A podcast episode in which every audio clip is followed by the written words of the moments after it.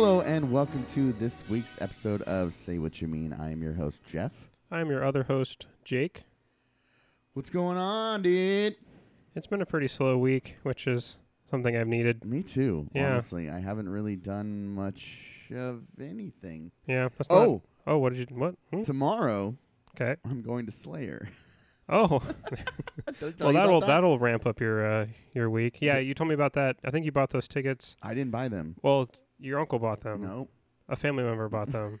Yeah. Somebody bought them for Somebody you, did buy and them. you told me about it at graduation rehearsal.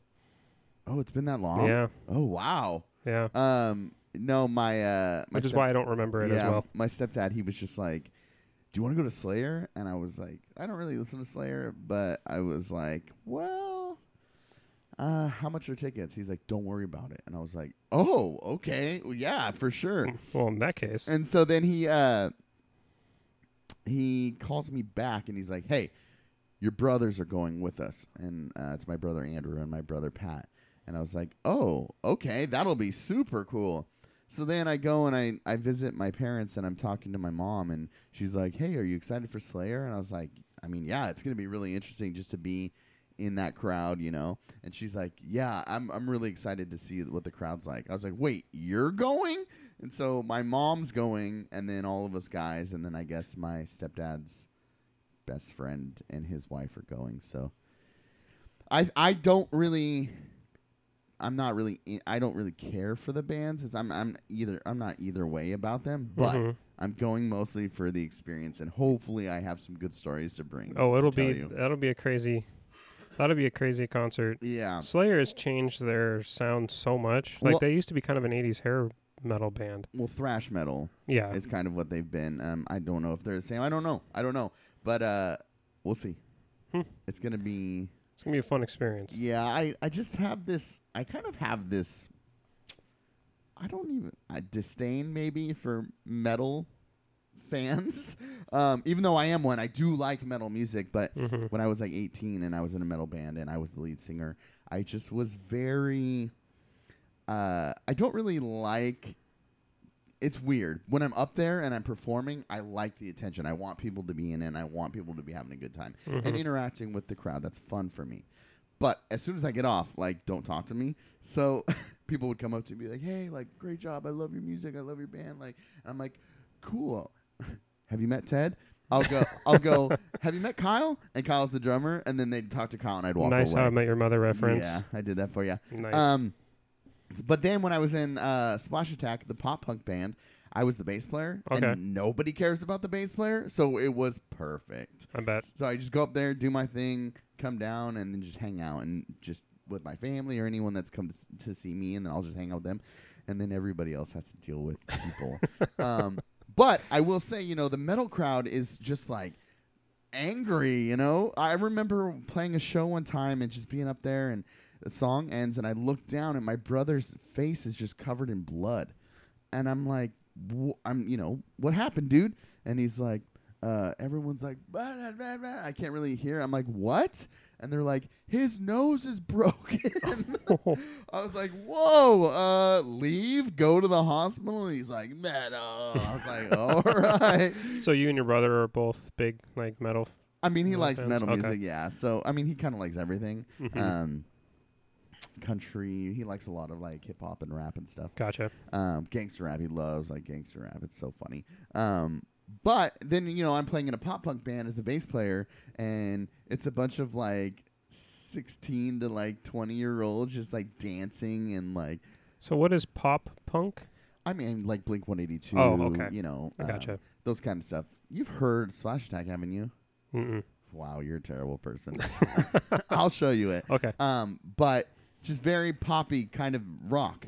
And that crowd is just there to have a good time and there to have fun and not to break each other's noses. Mhm. So I've kind of avoided metal shows. I haven't really gone to. I've been to metal shows a lot, like when I was in a metal band, but Yeah. it's been about that long, so maybe ten years. Mhm. Um, so it'll be interesting to go to this show. Yeah. Uh, Kyle Toon's going. Oh yeah. Yeah, and I was like, "Hey, are you going?" And he's like, "Yeah, I got I got last minute ticket in the pit."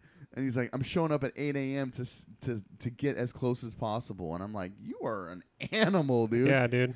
And uh, he's like, "Are you excited to?" I can't remember what he said, but basically, like, "Are you excited to like see the crowd and the way that people are?" I'm like, honestly, I don't really listen to this band. That's half the reason I'm going. It's just just to see, just to people watch, you know. For sure. so, Dude, people watching at concerts is the best. Ugh, It we'll is. It's the best. and this crowd will be so interesting. So it's Slayer's last tour, quote unquote. We'll see, Yeah, but I mean that's what they're saying. for sure. so Motley um, Crue had like five last yeah, tours before their final one. Crue always does that crap. They're so annoying. Um, so we'll see. Uh, that's. I'm really hoping I have at least something to tell you. Um, I'm gonna be like a hawk, just watching everybody, so I can be like, I should bring my little brown notebook and just take notes about things that I see. I was at a country concert at this fairgrounds during when the fair was going. Mhm. Like, con- Oh, it you went out there? Mm-hmm. Yeah, I went to uh, Gary Allan, who's kind of an um, I wouldn't call him new country, but he's been around for a while, Right. and he but he's not really like old like Alan Jackson, but he's Mhm. kind of like Toby Keith era when Toby Keith was really big. Okay. If this makes any, if this gives Not you any sort of frame of reference. A little. I mean, it's not new country. it's but not, it's not bro country. It's Right. not like this new stadium country that's out and but and he he makes good music in my opinion. Okay. To my taste, I think it's as close to like real co- like what's traditional country Mhm. that you're going to find anywhere performing today really. Right. So Is that included? So do you buy a fair ticket and then you get to go to the show for free, or do you have to buy a show ticket to get into the show? so if you want to sit like in like the stadium like in Yeah. like lawn chairs close to the stage you have to buy a ticket okay. but it the, all of the bleachers Uh-huh. in the back are Uh-huh. open for public Okay, is that in the same place where they do like the monster trucks? Uh-huh. stuff? Oh yeah, yeah, yeah. So they do some major renovation like pretty quickly. Okay, I know. Okay. Yeah. So it was the first day of the fair, and Kylie and I went. She got free tickets through her work To go to the fair. to go to the fair and that concert. So we got to go actually Oh. sit like in you know close to the stage, which was really cool Yeah. because he's somebody that both her and I grew up listening Right. to. So, but dude, people watching was the best, and I wouldn't say like this guy's like a huge country artist, but there was people there who knew like every word to his songs. Songs that I had never even heard on the radio. It was really cool. But this one dude caught my attention, and it was towards the end, Uh-huh. and everybody's getting drunk, and he's got his phone right, and he's like doing his whole selfie bit, and he's got it like up, and he's like s- he's like Oh, spinning around, like singing, trying to like sing to the words of these songs that he clearly didn't know. Uh-huh. And then he gets to the point where there's this huge American flag in the back, right? Oh, and he stops and then yells, America, as loud as he can. like, and then like raged too hard and he had to go get a beer. And he just like Oh. up and walks He off. He peeked. he He's just like, peeked oh, and had to God. and had to go get another beer. He emptied the tank on screaming America. oh man, it was just the most. Uh, oh god, That's that was- funny. it was painful to watch. People always ask me, like people have asked me, "Are you going to the fair? Are you going to the fair?" I I went to the fair for the first time last year, um, and I only went because I got free tickets, and I feel like after doing it and experiencing it, um, I I'll only go if I ever like fall into free tickets. Mhm. I don't really think it's something that I would pay for. yeah, Um, you know that massive ride that like swings back and forth, it's, Yes. and it spins at the same time. terrifying. Have you been on it? I don't go on rides. Oh, I don't go on any rides. of course you don't. Kylie made me go on uh on a roller coaster uh huh. last like two years ago at the fair. I still haven't forgiven her. Whoa. Yeah, I don't. I don't go on rides. I'm Well, so see, terrified of them. So those rides are janky and terrifying. Yes. I don't blame you. Um, so yes, they're put together by people who are paid minimum wage to drive around the country and, and put those up. I'm you're I'm putting my safety and life in the hands of that. yeah, Like I work with people who make minimum wage. They don't give a shit. Yeah, you see how they work. right. So I was going on all the the other rides. You know, I don't mind going on like even some of like the zipper one that like spins and like rotates. and Mhm. you're like in a cage tumbling through it. But I went there with my niece and like I told told you in the past, like I pride myself on like being the cool uncle. So she's like, "Let's do this right. Let's do this right." I'm like, "Okay, like I don't want you to have a bad time, so I'm going to I'm going to go on what you want me to go on." And then she points to that giant swinging claw. And she's like, "Let's go on that." And I was like, "Ooh, uh, I I've been on it when I was a kid, like her age." And I was like, "You know what? Pff, I can hang." So I get on there and there's like different depths of seats Okay. so that like it's tighter for certain people. Mm. So I sit down and it's a shallow seat and the dude can't lock it. And Oh. he's like, it won't lock. Just hold on, hold on. And he's like shoving the bar into my chest. And I'm like, hey, if you can't do it, like I'm just gonna get off. And he's like, oh no, switch spots with this little kid who was in a deeper seat, Mhm. which doesn't make any sense. Why are you gonna put a little kid in a seat that's too big for him? So I'm like, okay. So I switch with him, and then this, the thing locks. Now I'm terrified. Like he couldn't even shut it. Like, is it gonna shut? Like, am I gonna die? yeah. Is he just saying ah close enough in his head and walking off? Yeah. Yeah. And he's like, You're good. And I'm like, I'm not good. Mm-hmm. I'm not good. and so it starts going, and I'm white knuckles the whole time. I bet. praying that I live through this. And I look at my niece and she's just laughing, having the best time of her life. Jen said from the ground, she could see my face just white. And she looks over to my sister and goes, He's not having fun right now. and I got off. I was sick for the rest of the day. I believe it. I told I told Alex, my niece, I said, "Hey, uh, I love you, but I'm done." I said I'm not doing anymore. I'll do the Ferris wheel. I'll do like some of these little small rides. I am done with those big ones. Kylie loves rides, and I feel I do. There is a part of me deep down inside that feels bad that I don't, I won't go on them. Right. And I'm like, I should be a good boyfriend and go on these rides with Right. her. I mean, she's been asking me for ten years to go on these rides, and I maybe will go on one every Right. couple. And then I give her crap about that one ride she made me go on two Mhm. years ago. Mhm. But her um, her work picnic, summer like summer barbecue Yeah. picnic, is always at Oaks Park. okay, yeah. and like that the octopus ride i'm pretty sure that's been there since i was in elementary school Which one's that one? that's the one with like the eight arms it's black and it's got the rotating cars on top of the Oh, arms yeah, and yeah, like yeah, you can spin the car as it's going up Right, and down right, and around right. in a circle Mm-hmm. dude that thing like when they when they're like letting people off and letting new people on you sit basically like 30 40 feet in the air Oh, with that old rickety cart like constantly like swaying back I and do forth that one. Mm. That's not that bad. Well, I'm a lot taller, so I Yeah, don't that's true. That I is don't true. feel like I my center of gravity is Yeah. all the way secure in Okay. one little like aluminum thing that comes back and locks into place. So you don't do any rides? And the dude down there texting who's supposed to be paying attention. you don't do any rides? I don't do any rides. Have you been to Disneyland? Mm, one time when I was like five. Do you think if you went now, you'd do the rides? Okay, well, maybe it depends. Like I'd probably do Splash Mountain Okay. only because like you have to do Splash Mountain. Well, I mean, what about in California Adventure? They have the big roller coaster with the loop. Nope. Okay. anything that inverts. I'm going to tell it. you this. So I didn't know this. I've been a few times. You know, my heart Mhm. is in Disneyland still. I have to go get it. Um, so any excuse to go back, I, and that's my Yeah. excuse. Um, but I guess so. What I love about Disney is they they you know they're psycho about things. They're meticulous about things. I guess that they have these engineers who design these rides and like that roller coaster. It's designed to not make you sick. Really? It's designed that way. Wow. So they know the perfect angles, the perfect speed, the perfect drop for all every single part of that. Mhm. talk about that roller coaster. So Yeah. that roller coaster um, to not make you sick and to make it. Okay. Generally speaking, I mean, obviously some people might get sick, Mhm. but it's they just design every sing- single thing to just be obviously as safe as possible, but as enjoyable as possible. Yeah. So Jen doesn't do roller coasters either. She didn't do that one, but she did like Thunder Mountain Railroad, and it's much smaller hmm and it's way fun. And she did it multiple times. So because I told her that, and then she went on it, she's like, I can definitely tell there's a massive difference in the way that Disneyland rides operate opposed Yeah. to like the fair or Oaks Park. For sure. So maybe just in the future, if you ever go, and Kylie's like, "Hey, come on that one with me," just remember that little tidbit. I told you. Okay, if we're at Disneyland, I'll trust those. I mean, those people are paid profession, Right. paid professionals. Right. I don't. I'm sorry. I think you start zero to sixty on that one. Zero to sixty. yeah, no, forget about it. You immediately slow down and go up the hill, but it's like like you just go.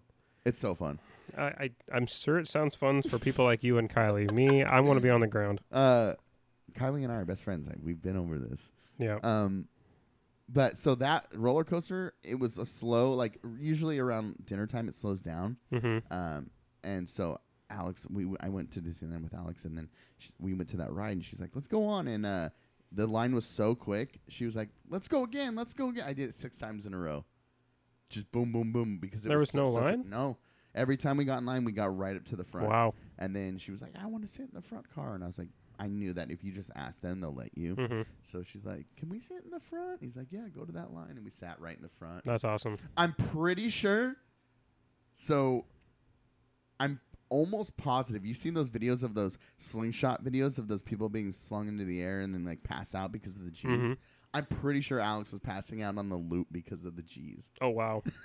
because she's small, little like Mhm. ten year old at the time, Yeah. but she loved it. She's like, "Let's do it again." well, I'm you've like, seen you've seen a thing at the fair where it's got the two poles and it like Yeah. slingshots you No over way. band. You're you're no "No, nope. nothing. Not an any zero amount of money could ever get me to do that." Yeah.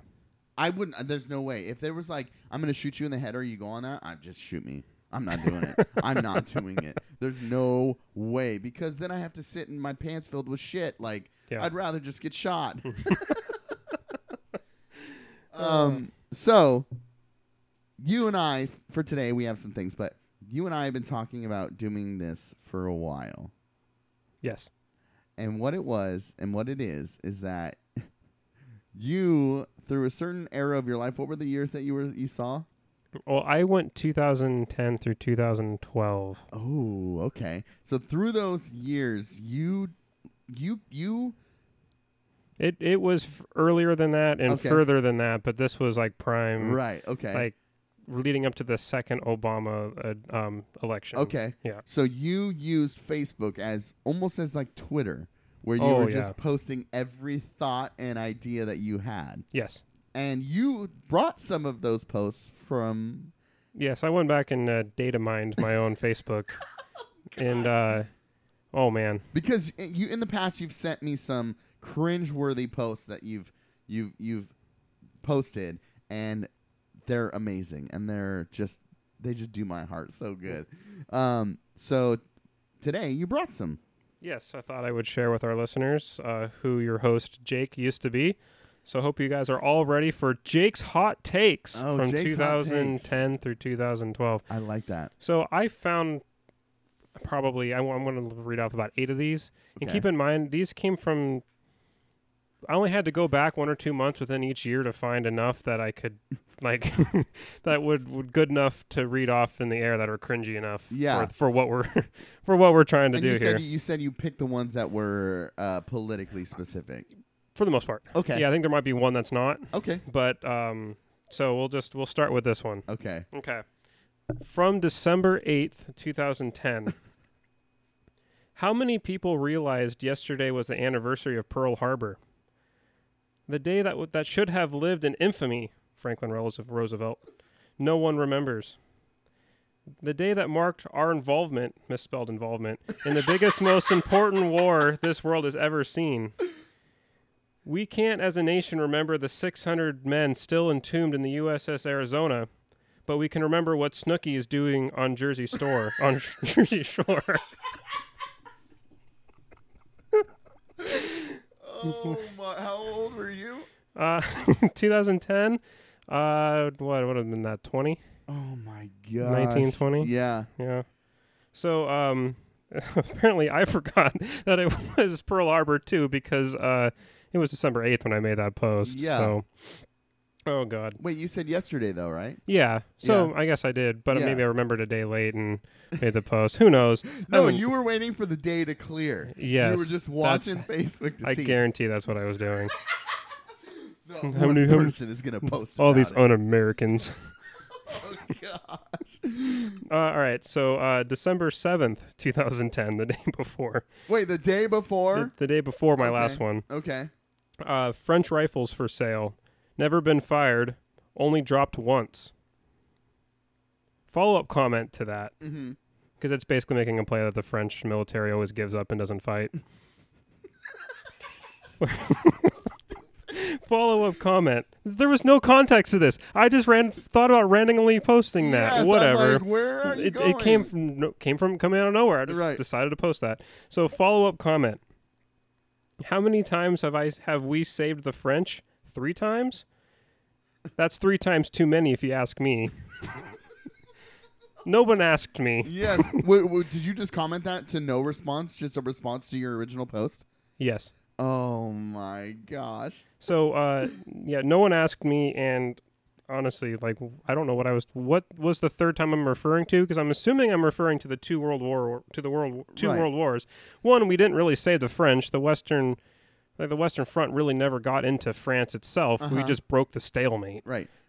and we don't win our. The United States doesn't win its revolution without French assistance. Right. So I wasn't really on my path to be a historian at this point in 2010. Oh, you were on your path since you were five years old. apparently took a detour in 2010 to Yeah, 2012 That's what happened. all right um, october 29th 2010 Mm-hmm. only a very lame politician would use a play on this last name on his last name as his campaign slogan i'm pretty sure since denny heck agrees with the principles of existing democratic congress there is no way he could give congress heck vote jaime herrera beutler so even back in 2010 i'm stumping for Oh yeah, for uh Jaime. jamie that's hilarious. Yeah. I Denny Heck must have been some dude running Right. against her and I don't know why I felt the need.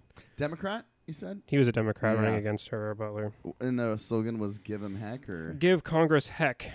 oh, that reminds me. I wanted to bring this up. Um, last week, have you seen those signs around Clark County? and I want to ask you because you vote Republican and you are Republican, Yeah.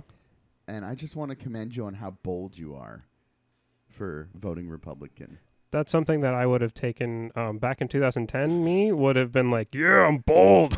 have you seen those? yes. Be bold, vote Republican. Well, did you see the one from Eileen Quiring, a conservative we can trust? Uh uh Oh, I- what, what does that mean? I don't know, What but does that like mean? that whole be bold thing. That I, I think as if I were, if I were identified as Republican, I'd be like that seemed almost condescending.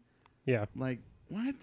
Like just, um, and I don't. Okay, I, I'll get off. I'll, I don't want to get off on a tangent. I have something else we, I want to talk to you about at another Well, let's time. go.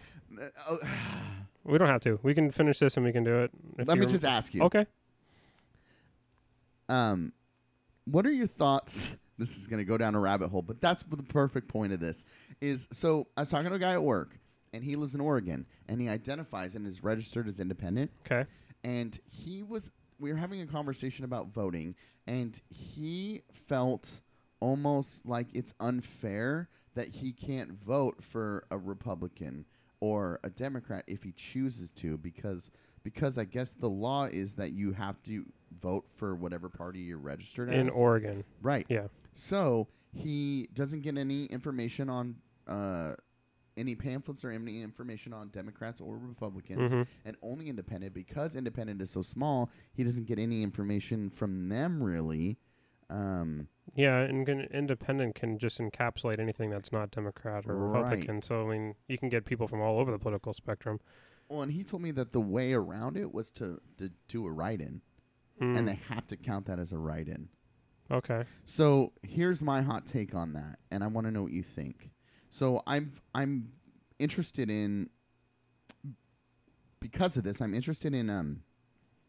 Maybe this is me just going too far, but I view it almost as a as, as a way of voter suppression, because this person's point of view, their their opinion, their vote hmm is it doesn't matter or it doesn't count because Mhm. now they're forced to vote a certain way. Yeah. Washington tried to do that once, and there was so much pushback that they did away with it. I can't believe that that's how that works. Yeah, you would think that voters would try to get that as a referendum to try to get that off of. That's that's yeah. It, I mean, it is voter. I mean, you could argue that's so many different things. Voter Right. suppression. That's um, yeah. I it's that's bad. That Yeah. needs to that needs to go away. So That's that's that's just one of those old like, just kind of archaic laws that have stuck around forever that no one's you're decided just to forcing change. people to to identify as something and then to vote as that. Yeah. And then if they don't, their vote doesn't matter. It kind of discourages people to vote if it's a two party system now. Mhm. You know what I mean? Yeah. So I thought about researching and doing a writing, uh, just doing a paper on that. Yeah. I think that's super interesting. That would be super cool. anyway, so no, that's, I, I think that'd be cool. The conclusions you could come to would be really rele- if I- relevant. yeah, if I'm coming from the point of arguing it as voter suppression, you know, and I think it'd be interesting to argue for that because Oregon is it leans left and Mhm. it's you know what I mean? Yeah. And I don't think that that's a very liberal idea. Sure. You know what I'm saying? Mhm. So I don't know. I just thought that, that was interesting and I just wanted to know what you thought. Yeah. No. I, and yeah, it's uh, It's weird. it is it is very weird. That's not. It's that's like the least democratic Right. thing you could have in a democratic Yes, society. absolutely. And I don't like it and I'm glad I live in Washington. Yeah. Anyway, so next one. Next one. Uh, moving on to Dece- uh, 2011, uh, December 3rd. mm-hmm. The fact that Michele Bachmann is even in the presidential debate drives me insane. There aren't three better candidates out there than Bachmann, Perry, and Herman Cain. I'm worried about my Republican Party.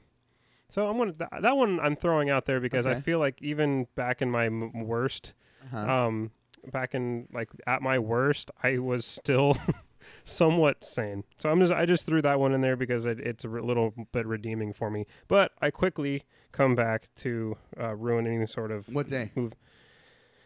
uh, apparently the same day. Oh, okay, perfect. Yeah. So Newt Gingrich for president. I finally made up my mind.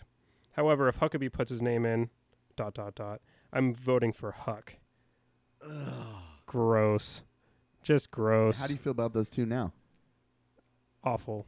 They've I mean, they're either they either were frauds to begin with or they've completely sold out. Jake. Well, and here's the thing is I I I switched so I made that big declarative statement that I was going to support Newt Gingrich for the Yeah, 2012 Republican nomination. Yeah, I uh, probably switched my allegiance like three different times oh, after I'm that. Sure. And before that, I made a post during the summer that said, "I'm so excited Rick Perry is running for president. He's going to make a great president." How old are you? You're uh, 18, 19, right? Mm, yeah, 1920. Yeah. Yeah. Ugh. I mean, maybe they should just move the age up. Yeah. So I, I eventually just I would eventually um put a Rick Santorum bumper sticker on my Toyota. You did that same Yeah. year. Yes. Oh my god. Yeah, I supported everybody in the race Yeah. apparently. Uh, someone gives a good speech, a good little, right. at, you know, good little sound bite on a in a uh, debate, and I was all about him. I would love to see 2011, 2010, Jake, at that country concert, seeing that dude screaming into his phone. Hell yeah, brother. All right, so the, these two are long. Okay. These two are super long. I'm going to read the first one because then I go on to completely contradict myself three days later. Oh, perfect. I can't outright hate the Occupy movement. I completely disagree with a lot of their actions, especially the Portland branch. At their core, they aren't any different than the Tea Party movement, which I supported when they were protesting. I figure if I hate them protesting, that would make me a hypocrite. However, here's how the Tea Party is different in my eye. Dot dot dot. The Tea Party never went around vandalizing buildings, insulting police officers, disrupting commerce and traffic. The Occupy movement has become a harbor for anarchists, drug addicts, and people who are flat out lazy to too lazy to work. Most of which never had a job before the economy tanked. oh gosh. Yeah, taxing the top Oh. one to two percent doesn't seem justifiable if we're giving people money who don't want to put anything into the system. Does there need to be um, government to have tax have a tax system that's ninety percent of the ninety percent of America has to hire a lawyer to understand? Increasing taxes on businesses owners will create disincentive for hiring, especially in this economy. America will not get out of this crisis by taking from people, banks, businesses, citizens. America will survive and flourish only if America gets back that competitive drive that put this country at the top. We have bogged down and stifled what made this country a place of economic prosperity. Our drive what is it? Our drive to be the best. America had had got to the point where we are selling our raw materials to manufacturing facilities in China and then buying the finished products back. Why? Because we are because we are all extremely high uh because we have because with all the extremely high taxes, I have so many typos in here. This is why I'm stumbling over myself. Wait, from the original post? Yes, I just copied and pasted this. Oh no. Because with all the extremely high taxes on businesses, EPA restrictions, union wages, and countless other fees and restrictions, it's cheaper for companies to pay export fees, the cost of labor in China, and import taxes. China wants to expand and grow economically. We have we are the middle of an economic war, and it's a war we are losing. Our debt now stands at 14 trillion dollars. America's GDP is 14 trillion per year. How can we survive as a country if we don't even make enough to cover our debt? America needs to grease up its manufacturing gears, get government restrictions off our backs and our business owners, open up the markets, and let America off its self imposed leash. This that's when we'll see economic prosperity on every level. Let everyone make their own way, not the way the government tells them to go. Robbing the rich will not do it will do nothing but further sink this country into the economic doom that is socialism. there will be a that's where the core of the occupy movement is wrong. Uh so I will say this about some of the posts that you've read. There are some relevant points that you make in in that time Mhm. that I think that you could apply to today or maybe there are some rhetoric that I've heard today. Yeah. N- not necessarily by you, but just in general. I think that's kind of interesting.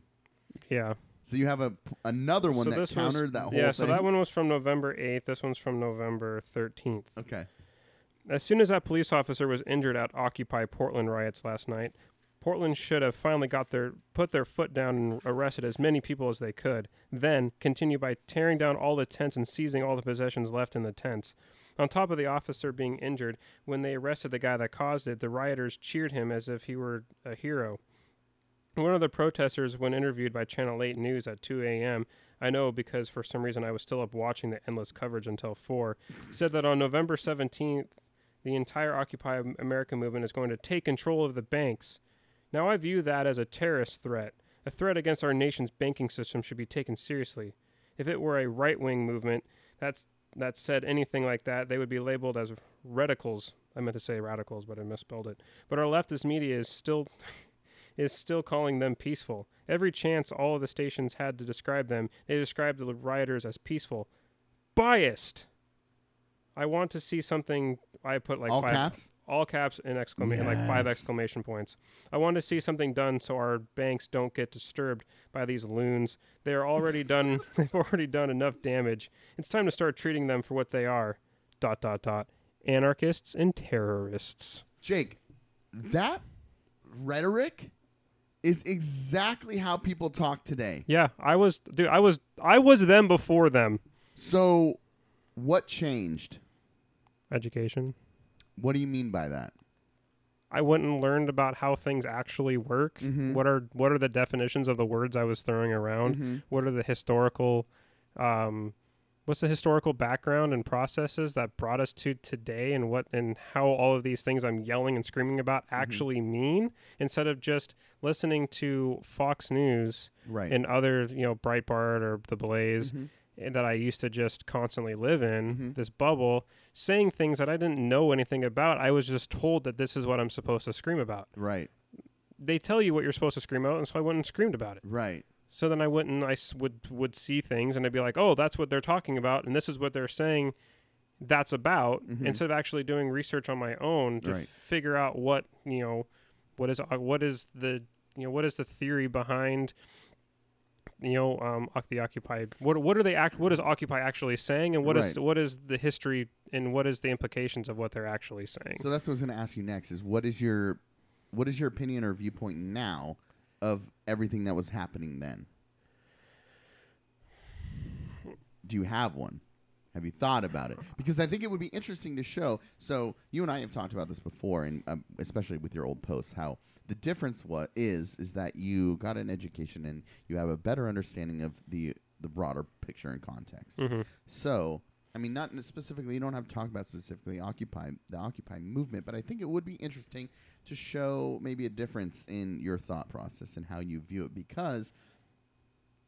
Like you just said, Mhm. these news outlets are telling you what to be mad about. And you may still not agree with some of the things that happened, but I would imagine that you maybe not that you do have elements that you do agree with, but there are parts of it that you better understand. For sure. I mean, I have a greater appreciation for anybody who feels like they they want to get their message heard, Mm-hmm. and I view everybody, you know, in a way now that, especially from a political science, from a political science science, you know, lens, mm-hmm.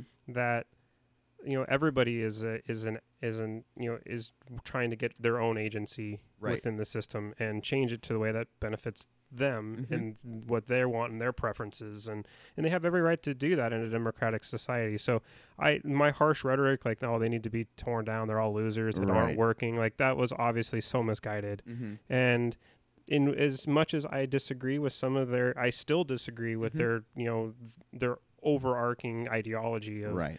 um, especially with economics. Mm-hmm. That um, just trying to shut somebody up doesn't doesn't solve anything, Mm-hmm. and allowing you know trying to trying to silence them or and vice versa is not going to solve anything. It just doesn't solve anything. And I'm I'm rambling. I'm not saying anything deep and No, profound right perfect. now, but that is absolutely perfect. That shows the difference. hmm Perfect. Yeah. Thank you. Yeah, you're welcome. Yeah. All right. Well, we're moving on to 2012 here. Okay. Um, I'm not. Rep- so this is November 6th, 2012. This You- is dude. That winter. It's the winter months, man. You got to get well, outside. the- well, I'm duck hunting a lot, yeah. but um, the, there was a lot. There's a lot of duck hunting posts I had to wade through Oh, here. okay. Yeah. Um, but November 6th. So this was like either. This would have been probably the election. This probably. I think this Yeah. is the night of the election. Yeah. So um, 2012. 2012. Okay. Yeah. And uh, so. I'm not. I, Do you have a time or no? No. Okay. It just whatever my quote is. I think this was after. Th- I remember making this post. I Oh. think this was after it was announced that Barack Obama would would win re-election. Mm-hmm. I made this post. It says, "Oh crap, where did it go?" Okay, I am not Republican because I grew up rich. I am Republican because I don't want to spend the rest of my life poor, waiting for my government to rescue me. Okay, I unpack that a little bit. Unpack that a little bit. What's Yeah. there to unpack? Well, I mean, you remember it. What, what do you remember? What you were thinking? Well, that's a Mike Huckabee quote, oh, and he. I didn't know um, that. Yeah, I sh- Yeah. guess I should have prefaced that. Yeah, okay. Yeah, that's a Mike Huckabee quote, and he Uh-huh. said that at the 2012 uh, Republican um, National Convention. mm-hmm. He stood up there and he gave what at the time I thought was just the best speech anybody could possibly ever give. Right? And he blended the perfect amount of, um, uh, you know, support for our troops with this like story about how this teacher wouldn't let her students have desks until they said why they deserved a desk or like how they've earned their desk or whatever. Like Oh, Gosh. and then at the end, like af- after a week, like ever all the parents and all of her, all the faculty at the school were getting mad at this teacher. Like, why don't you give your students a desk? Mhm. Well, like on the last day, like on Friday, right before they leave, she has all these veterans carry in um, desks for all Mhm. of her students, and then she said, "You don't have to earn your desk because these men already did for you." Is that true? I don't know. That's a story he told. Okay. It's a pretty cool. It's that's a pretty cool message, right? S- But he's using it in a political Yeah. and a political platform to further a political agenda. For sure. But and then he goes on to say that that that was like that was a key quote. And I was like, oh, that's like that just encapsulates me as a Republican, right? Like all the Democrats are lazy, no, you know, no Right, good, drug no addicts. drug addicts that don't Uh-huh. work, whatever. So um, that are just standing there waiting for the government to to save their lives while I'm out here forging my own um my own path and People Yeah. talk about like what would you do with the time machine if y- you and I right now. I think it's fun to imagine say what you mean going back in time and just just letting you know that you voted for Hillary Clinton. if if you told me if you just walked up to me at, Yeah. like when I was like not because this is like a time in my life I don't think I was in school. I think this College? was college. Yeah. yeah. So You're graduated high school. You're in the middle period. Yeah, I had already left Clark the first time because I Oh, went I went to Clark for like a year and a half, That's right, two years right. after I got out of high school, and uh, so this would have been when I was just working full time at Mhm, Fisherman's mhm. Marine and living in my own echo chamber. So yeah, if you walked up and said you're going to vote for Hillary Clinton when you're 27 or 26 years old or whatever, I would have. I, there would have been some expletives coming out of my oh mouth. Oh my gosh. There's there's no way I could have ever fathomed myself. No way. Like that's so interesting. because I probably believed back then like a woman couldn't be president because she's Oh, a for woman. sure. Yeah, I'm sure I held that belief at some time. I'm Oh sure I've even I'm sure I've even said that. Like right. the things I've said out loud versus Oh. what I've said in Facebook. Just Oh. imagine worse than this. For sure. Um, well, so this this came out of nowhere. This was so random. I had to put this in this list. Uh, October 2012. well, this Jets game is a bust. I'm going to go watch the Gangnam Style music video. Dot dot dot. Why did that need to be said? Why, Jake? Did Why you did watch that- it? Apparently, I must have. I mean, it must have been more entertaining than the Jets. Yeah, I'm pretty sure that was when they were losing to Denver with Tim Tebow. Was it like Low a playoff point. or no? No, regular Just season. regular. They haven't made the playoffs since 2011. So, What a random post. dude, there was rampant on my Facebook. Really? Yeah, God, it was bad. I'm sure there's so many you're just like, what am I talking about? All right, so November sixth, 2012. So this is the same day as um Dude, November, December, man. yeah, like I said, I didn't need to go back further. I didn't need to go more than a couple months to find good ones. Is this tw- 2012? you This is 2012. It's Okay. the same day as I made that Mike Huckabee quote Okay. post. This is this I f- really remember because I got a lot of uh, I got a lot of traffic on this post. Most of my stuff I got one or two likes. Uh-huh. This one I got a lot of traffic on from Uh-oh. po- people who either like were upset about the Mm-hmm. Results or were in support of it. Interesting. So, all right, so I'm a very I am very very scared for my future. I will never take government aid. I will never look to others to hand me my success. mm-hmm. I will make it on my own. All I ask is for the government to stay the hell out of my paycheck and pay for the ha- and p- to pay for handouts of those who refuse to make their own success. I'm expelled success. Uh-huh. I will succeed or fail on my own. If I fail, that is on me. If I fail, it is not the government's job to rescue me from my bad decisions. This election obviously proved that this that the majority of the people in this country would rather be handed success than be rescued instead and be rescued instead of making it on their own. They would rather take from us instead of earn it for themselves. Hmm. Are we still friends? yeah, I want you to unpack that one. Un- unpack it? Not, maybe not. Oh, what, I mean, what is there to unpack? That's Well, just, what do you think that's today? just like ridiculously ignorant. it. I don't know. I think it's yeah. Of course, we're still friends. I just because I know you don't think that way now. Um, but what an interesting point of view. and and the whole time I'm thinking you're 18 and 19 years old posting this this Yeah. stuff. hmm Um, I did not. I was playing shows. You know. Yeah. I I'm I'm gonna have to go back and look at mine, Okay. and, and we'll we'll compare a We'll little compare bit. them. Yeah. Um, because I I would be if there are political posts at all, I'll be surprised. yeah. I, I just from And I'm I'm older, from the get go, I just have always had this. I mean, it was obviously misplaced energy, right? like, and I was com- really ignorant. and I had no. You're angsty, dude. That was your angst. yeah, it was. It's always been politics. Like I will That's just so shout from the interesting. rooftop. I mean, you talk to me on a given on any given day. Like Yeah. I'm mad about. So- I'm mad about something You're that Trump has done. I'm still I'm mad about something when it comes to politics. I'm Yeah. just always consuming it and giving my opinions on whatever platform. You know, I'm Right. allowed. Mm-hmm. I have a podcast now, Yeah. so I can, I can, I guess, spew even more For but- sure.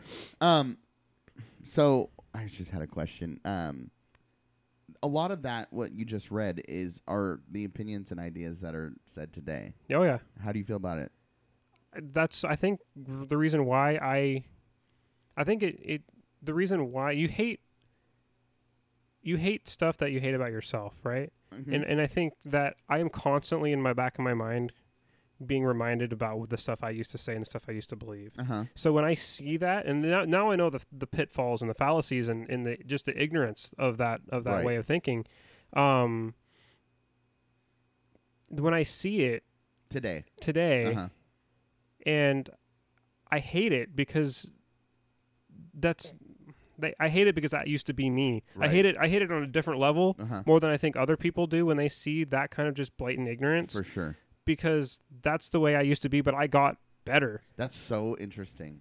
I love that. Like I get that's why I that's why when I go on my on my Facebook crusades, yeah. it's because it's almost like I'm battling myself. Uh, interesting. I'm battling that 20 21 year old self of me like that believed this stuff because Right. I'm trying to I'm trying to I'm trying to make sense of all this in my mind Yes. too at the same time and try to and try to be okay with what I with where I used to be and Right. where I am now. Right. So you And I don't mean to say this phrase this way, but it's the only one I can think of. But like, you're on the other side of that, and I'm not meaning like but there's either there's a line right. yeah, there's a line in there's the a line there, and you're on the other side of it, and now you have a better understanding of the concepts, the terms, the um, context, the just broader ideas of what you're you were complaining about and what people are complaining about today, and almost almost like you can like, not that I'm not telling you what you are thinking, but when I hear that, it's almost like just listen.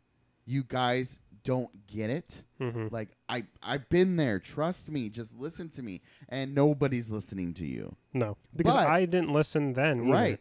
Right. But you have that growth. You have that change and it's it's I mean, obviously today and now you feel better about where you are. Sure. um, and almost like you wish that these people could just see, like, just I wish you could see a capture of my life and the growth, and because what you're saying, I once said, you, you know what Yeah. I mean, and they're just regurgitating the things that they've heard, and that I, don't- I just think I think that's so fascinating. hmm I, I want to share it. I do want to share a story because, like, I didn't go into WSUV.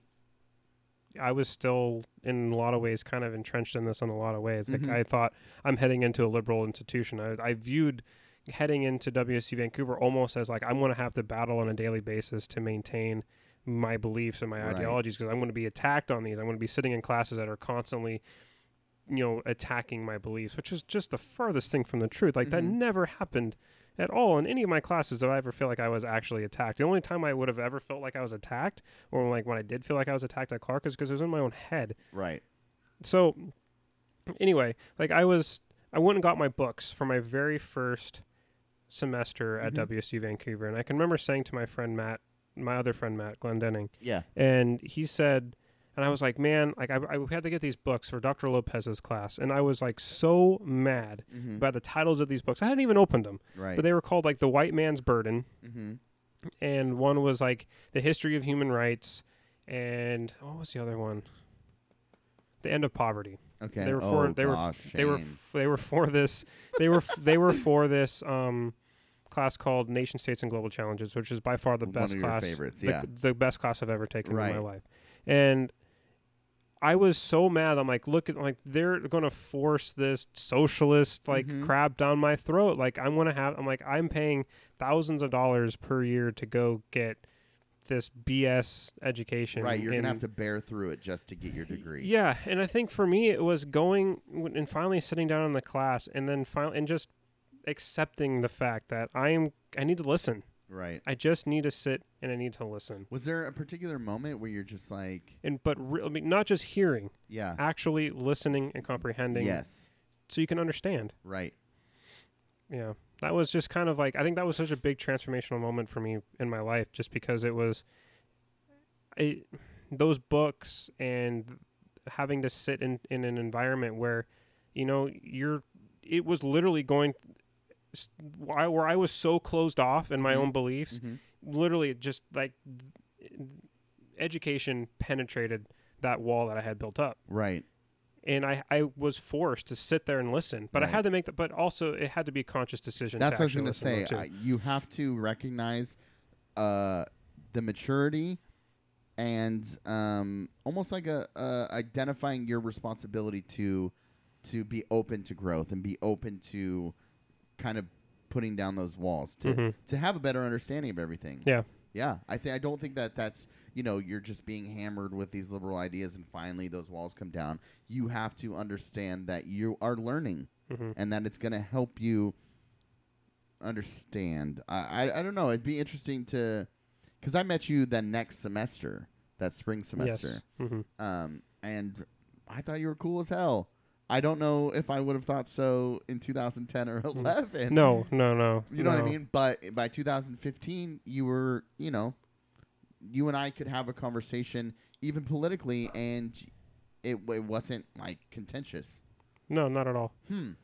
yeah I think um yeah I don't I don't know. It's just uh, such. I'm so thankful, and I w- and I would never say like higher education, the institution of like university, having to go to university is necessarily the path that everybody has to take. Mm-hmm. But for me, it was. Right. For me, it was absolutely necessary that I went there, Mm-hmm. and I, my life would be just just. So, I mean, you would see what my life would probably still be Mm-hmm. with these posts. Right. And would I be in any different of a position? I don't know. I'm still working at the same job. Right. So But- am I.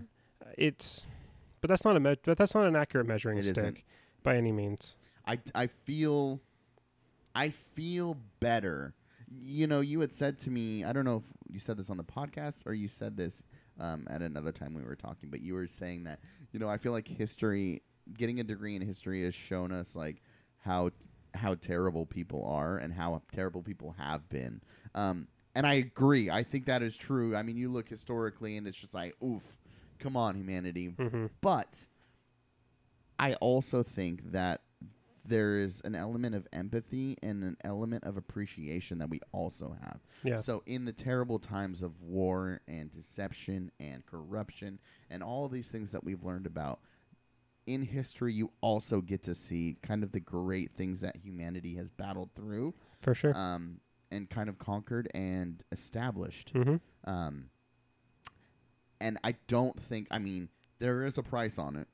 There's a big price on what we've learned. Oh yeah. But think that personally, like you, I mean, I came in as a liberal little hippie. You know, I thought I knew, but, um, and I say today even that, you know, maybe I'm a little more conservative than I thought. hmm Um, but like Donna Sinclair said, I'm just pragmatic now. yeah. Um, but I just think that I agree. You cannot.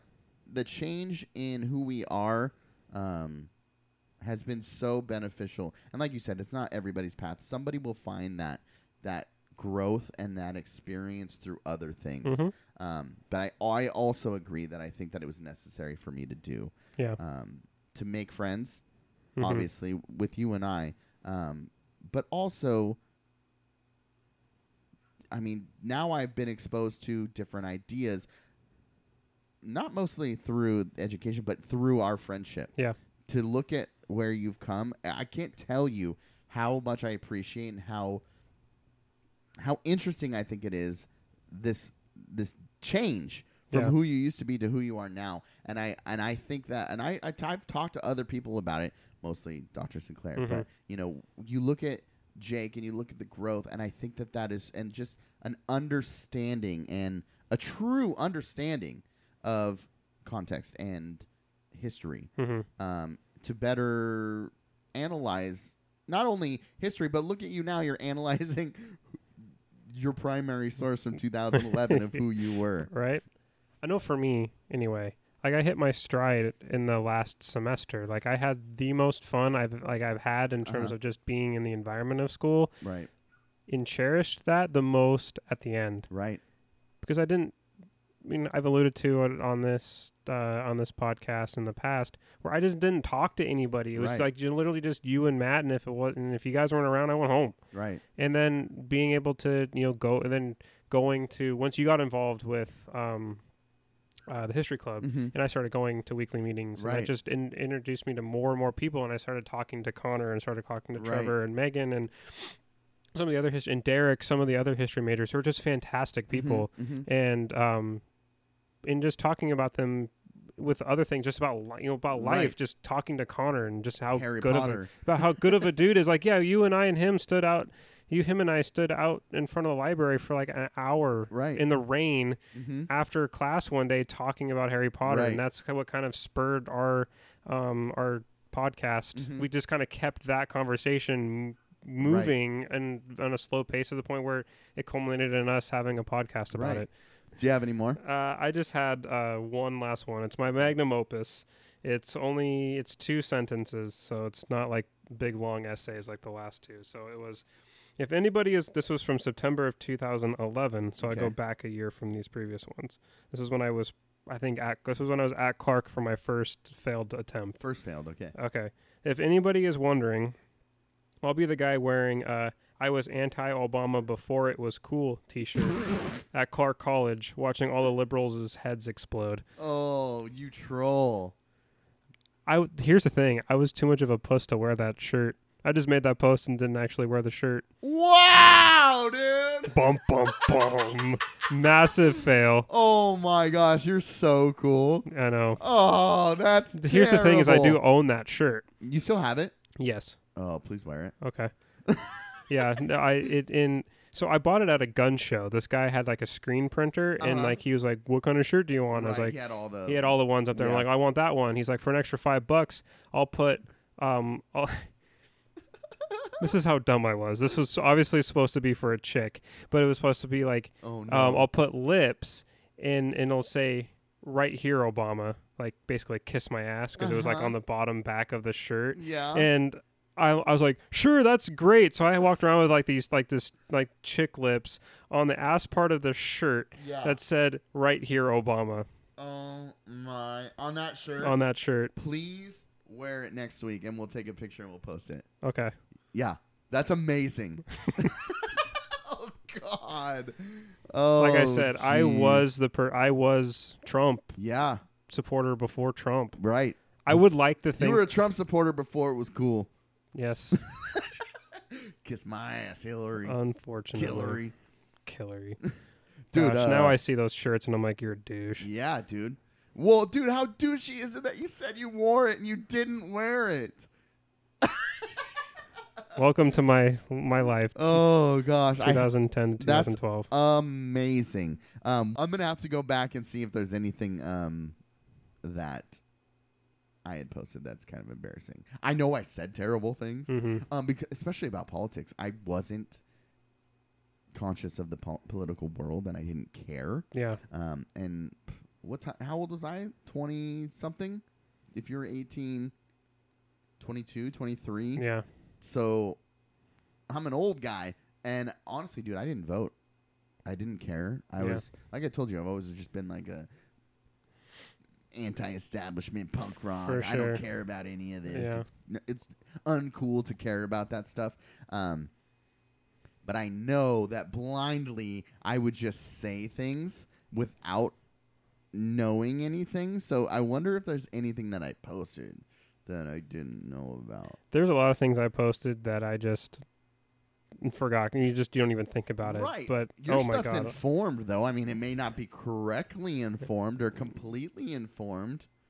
it's a hot take. I don't know if it was too informed. I don't give me too much credit here. I'm not. I'm just saying it's interesting that at that age you were so just interested in that world. Yeah. Um, Well, Eh. I think I mean I was so I think that was really the beginning of the right's villainization of the left right. in American politics. Right. And I was at the forefront of that.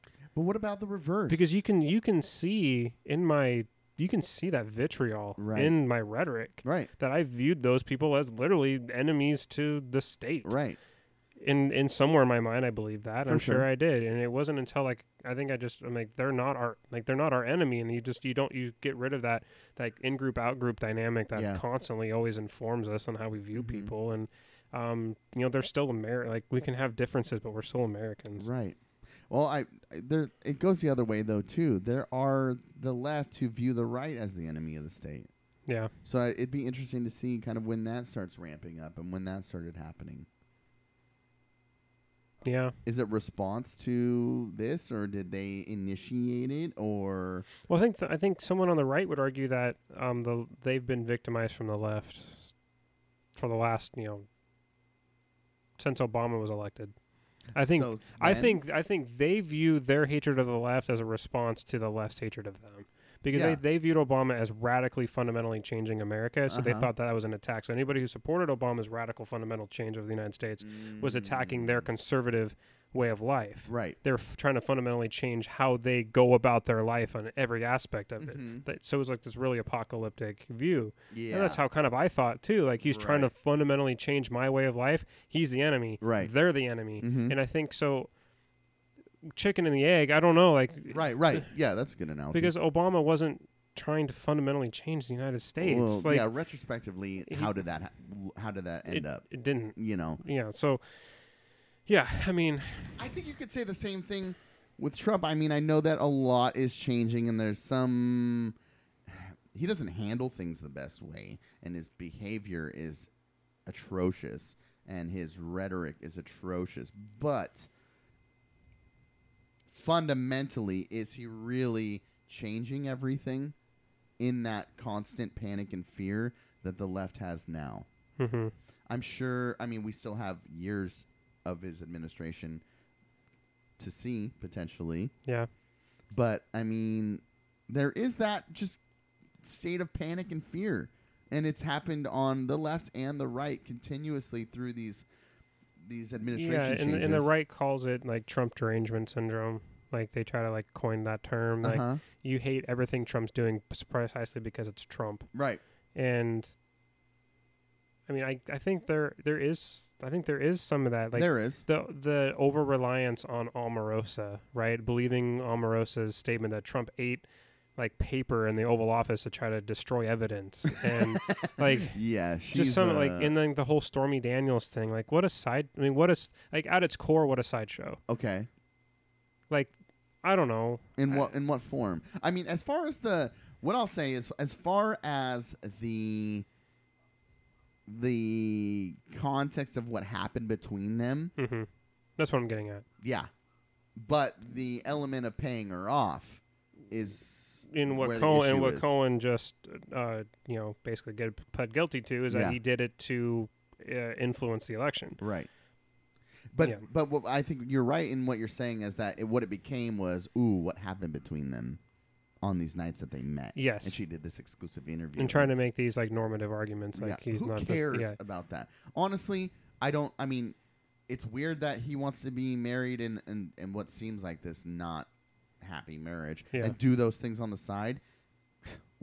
okay, but it, that's what you, it's you such a you. reflect but it's such a reflection of culture right because in his justification or his his constant need to try to um either justify that away or try to deny it you can almost you you that, that honestly like you you gain how that culture views m- like morality Mm-hmm.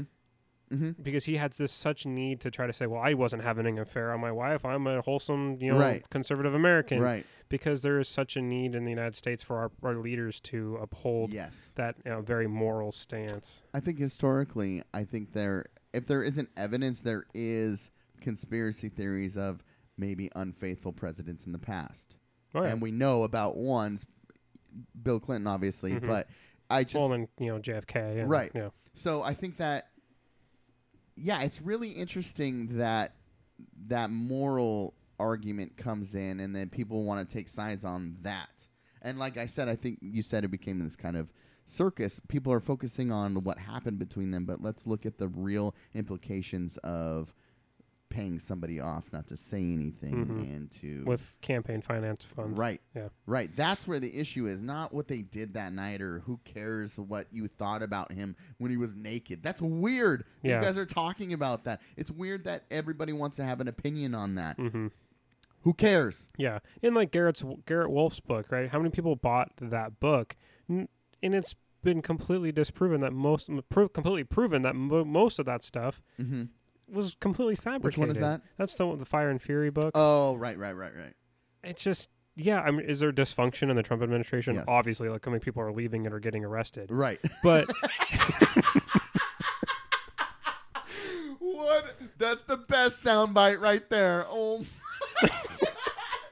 Obviously, people are leaving and getting arrested. Yeah. but I it's just it's not like this. I mean, it, is the president sitting around the Oval Office just like saying racist stuff constantly Yeah. and berating everybody who walks around him? Right. Like I just I don't know. I'm sure he's not a pleasure to People- work for. people want to believe this about a guy that they've never met, so they look to these they look to these like crazy sources to try to sensationalize right. this guy when really I mean let's just look at what we know to be facts Right. he has we have he his ideology or whatever is driving him to do these to Mhm. institute these policies is a con- complete reversal of 70 years of American foreign policy or American economic you know policy and we can argue on those points but Yes. trying to getting bogged down into these these these stupid talks about Stormy Daniels and what Omarosa said he did Yeah. or didn't do and she's as as low as least has more has less credibility than him Right. or as much credibility which isn't much Right. so I mean I don't know like that's that's my biggest problem For with sure. with where the, the the a lot of the anti-Trump I won't even say anti-Trump that's not Right. where a lot of like the media seems to go because that's what the viewership wants like you see Stephen Colbert has his Stormy Watch Yeah. in segment that he does like every Mhm. week and it's just like come on like I think there's a desire to understand kind of the uh, the psychology of this guy because he seems so manic sometimes, and I think that comes through on his Twitter feed. But sometimes things will just happen out of nowhere, and people are just like, "Uh, what?" So I think that there's a desire to understand who he is, to predict what he might do or where he might go. But I don't know. One thing that we had talked about last week that we wanted to do was kind of go over some terms um, that we've been using, um, but also to kind of set us up for another episode that we want to do. Um, but also, I didn't. I've never taken a class in economics, mhm. so I have no idea. Like, I'm I'm the dummy here again. I just don't know the concrete definitions, kind of, to some of these terms that Mhm. you use mostly. yeah most of them that I use in my my rants right. Um, so I just felt like last week I was throwing around some terminology Mm-hmm. about social democratic and um, so dem- social democratic and socialism, and um, most people are probably lis- listening to that. I'm like, well, unless you wouldn't looked at looked at it yourself, you probably have no idea why that distinction is important, or maybe it's only important to me. Well, But- and like I said last week, when I looked that term up, they say, well, we don't really mean that. This is what we mean. We mean social democracy. So I think that this is a good idea to kind of, by definition, if you look it up and you're not getting the correct definition, what is the correct definition? For sure. So we'll just start with um, what is economics? Like what is what is the you know kind of there's a lot of different definitions of economics, but one that's kind of widely accepted is economics is a social science concerned with the production, distribution, and consumption of goods and services. Mhm. It studies how individuals, businesses, governments, and nations make choices on allocating resources to satisfy their wants and needs, Mhm. and tries to determine how these groups should organize and coordinate efforts to achieve maximum output. So one thing I've noticed is that you're very economically focused when you look at when you analyze politics. Mm-hmm. Tell me why. I think the reason why I, I I tend to default to economics is I think it shows w- the, it, it gets to how states and nation states make their choices Okay. because there's so much of it has to do with economics and trying to view if you if because both liberalism and ra- and because both liberalism and uh, realism both Mhm. assume rationality Right. Economics trying to understand economics is the easiest path to understand why a state is acting like the way they are Okay. in a rational way Yeah. like how is that in their economic be- the, the, how is it at their how is that at their most how is their decision influencing well how's their economic decision making influencing what their wants and needs Mhm. are Mhm. and i think to have an understanding of, of international relations you have to understand right. Not just like th- you can get super complex with like you know uh, all sorts of algorithms Uh-huh. and and uh, and stuff, but just economic theory. I think, and just the dichotomy between socialism and capitalism is just such is such at, the at the heart of the political of like America's political rhetoric. Mm-hmm. Just labeling people socialism and like you see, I love capitalism hats and Right. stuff like that. And like, where does this where? And then I also like it because it also comes like where do these um where do these ideologies come from? Right. What's their like what's their history Uh huh. and how have they manifested in the past and how Mhm. they've changed over time? But it also it gets back to f- the fundamental um kind of like human nature argument at the same time too Mm-hmm. um, with Hobbes and Rousseau and a lot of just philosophy. I, always really like philosophy, so getting Right. into economic economic philosophies and ideologies, and Mhm. it uh, I think it just really informs um, how states go back inter- interacting with each other. Right. So uh, you know that I'm mm, historically like I like to look at social change and social influence. hmm Um, so would you, as an economics focused historian, say that the economy dictates kind of some elements of those social movements and social um, restrictions or parameters. Oh, definitely. I think um, how we'll get. I mean, I'll, probably this be next episode. We'll get Yeah. into the dichotomy, like the uh, between uh, efficiency and equity, Uh huh. and you can't have the more efficient your economy is, the less equitable it is. And what that means is like equitable being um, you're trying to keep in mind how your actions affect everybody in a society Right. and other externalities like the environment and stuff like that. Okay. So like as you're as if you have a maximum efficiency economy, mm-hmm. you're not concerned with the how it's affecting anybody other than okay. your target consumers or your target um, uh, you know your your board members or your employees or Right. whatever like the people who are directly like part of your business Mhm. structure Mhm. that's what you care about you don't really care necessarily because any, anything else you spend worrying about other people is going to create inefficiency right. and limit your limit your amount of production. You're not going to get you're not going to reach 100% production if you're worried about how your um your if you if you try to tailor your business decisions to meet some other social needs, Mhm. you're you're sacrificing efficiency for equity. Perfect. So getting that trying to in each in each culture is going to value at different levels of efficiency and equity and there's cultural norms that are going to drive that and how that manifests in the economy. That's interesting. Yeah. Okay. Perfect. Okay. Thank you. So, um, oppor- I think a key definition in understanding economic choice in terms of what is in terms of how a business or a corporate like a corporation or even a government decides that it's going to what it's going how it how it goes about its decision making is a Mhm. term called opportunity cost. Have Yeah, you ever heard of, the, yeah. of what opportunity cost? So opportunity cost refers to the benefit that a person could have received but gave up to take another course of action. Right. S- Stated differently, an opportunity cost represents an alternative given alternative given up when a decision is made. So, to think about this, what are you doing? What are you giving up to listen to our podcast right, right, exactly. You know what's so so dumb? I to kind of prep for this conversation. Have you ever seen those crash course um, YouTube? Oh yeah. videos? Uh-huh. I started a crash course of economics. Perfect. To kind of have a better understanding, and that's the, one of the first terms that they address. And yeah, so they were talking about you know what are you giving up to, whether it's time, Mhm. but time Yeah. is valuable. So what are you giving up, and and where are you putting your efforts or putting your consumption into? Yes, and what you're giving up, that's the cost that it, that it took for you to make that other to, to choose another option. It's the Mhm. next best option. Because Right. obviously you you chose what you're doing as your number one priority. Right. So there was there's all sorts of reasons that go into making that your top priority, but you Mhm. gave up something to get there, and that's your opportunity cost. The opportunity cost is the next would be your next choice Right. of what you'd be doing with your time. Okay. So, um, means of production. Um, this is a term that gets thrown around a lot when you're talking about socialism. We, I, I brought that up a bunch. Yeah. Um, the means of production, like what Right. is the means of production, and that's the fa- uh, the facilities and resources for producing goods. I mean, that's just pretty pretty you know standard. Say it again. Um, uh, the facilities and resources for producing goods. okay.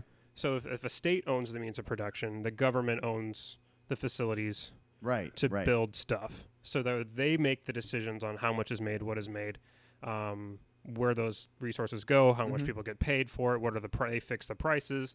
They make all of those decisions. Mm-hmm. If the if a private ownership of, of the business, they get to choose. They choose what what they make. Right. Um, they choose how much they make, all that kind of stuff. So that would be that's the like the main difference between socialism and capitalism is that Mhm. you have is who owns the diff- who owns the means of production. Um, that that term was kind of coined a lot. You know, it was made famous by Marx because that was like his theory of history. Right. Is you have it's periods of history are marked by changes in the who owns the means of production. Uh huh. And there's always been two classes. There's the owners and then the workers Yeah. and then in each in each mode of production you have differences in who owns the means so like in feudalism Mm-hmm. the means of production were land because Yeah. it was all you know feudal is all like agricultural based Right. so the owners were the landowners and then the peasants were the workers Mm, okay. and then um, under like a slave society because the means of production were manual labor the owners were the owners and the slaves Right. and the workers were the slaves Right. so in capitalism it's facilities and you know that kind of stuff Okay. Yeah. The owners of businesses. Yeah. Uh, trade, uh, the action of buying and selling goods and services. Um, that's pretty simple. Just right. Trade. Trade. Trade. So here's where it gets a little bit um, more, I guess, theoretical or a little more con- convoluted. Is so you have absolute advantage versus comparative advantage. Have you Okay. heard? Have you heard No. either of these terms before? Okay. So absolute advantage uh, is the simplest yardstick of economic performance. If one person, firm, or country can produce more of something with the same amount of effort and resources, they have an absolute advantage over other producers. Being the best at something does not mean that that doing that thing is the best to use your scarce economic resources. The question of what is what to specialize in and how to maximize the benefits from international trade is best decided according to comparative advantage, but a- both absolute and comparative advantage may change significantly over time. So what this means is like the United States has the absolute advantage in just about anything. Mm-hmm. It means it can make more of something than basically anybody else. Okay. But is that the most efficient use of its resources? Think about opportunity cost Right. right? So what is what does the United States give up to make a bunch of rinky-dink toys Mm-hmm. and Nike shoes and mm-hmm. high produ- like high manufact like high production manufacturing stuff Yeah.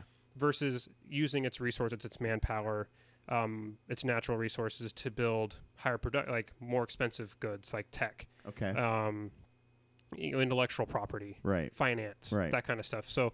Um, that's where abso- like the United States could make all of that itself, Mm-hmm. but think about how inefficient that would be trying to have a completely isolated, self-sufficient economy. right. You'd be having to use, you'd have to, you'd be wasting a ton of your national resources just to try to make where you'd be better off trading to a company that has a that has like China that Mhm. has the comparative advantage in high production manufacturing Right. because they're they're doing it for cheaper than it would cost for you to do that. For sure.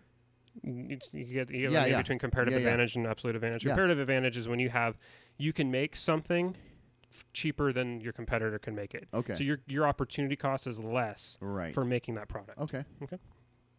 Um, okay, so why is so why would you just asking just for you to Mhm. theorize like what do you think? Why is the distinction between comparative and advantage, comparative advantage and absolute advantage important?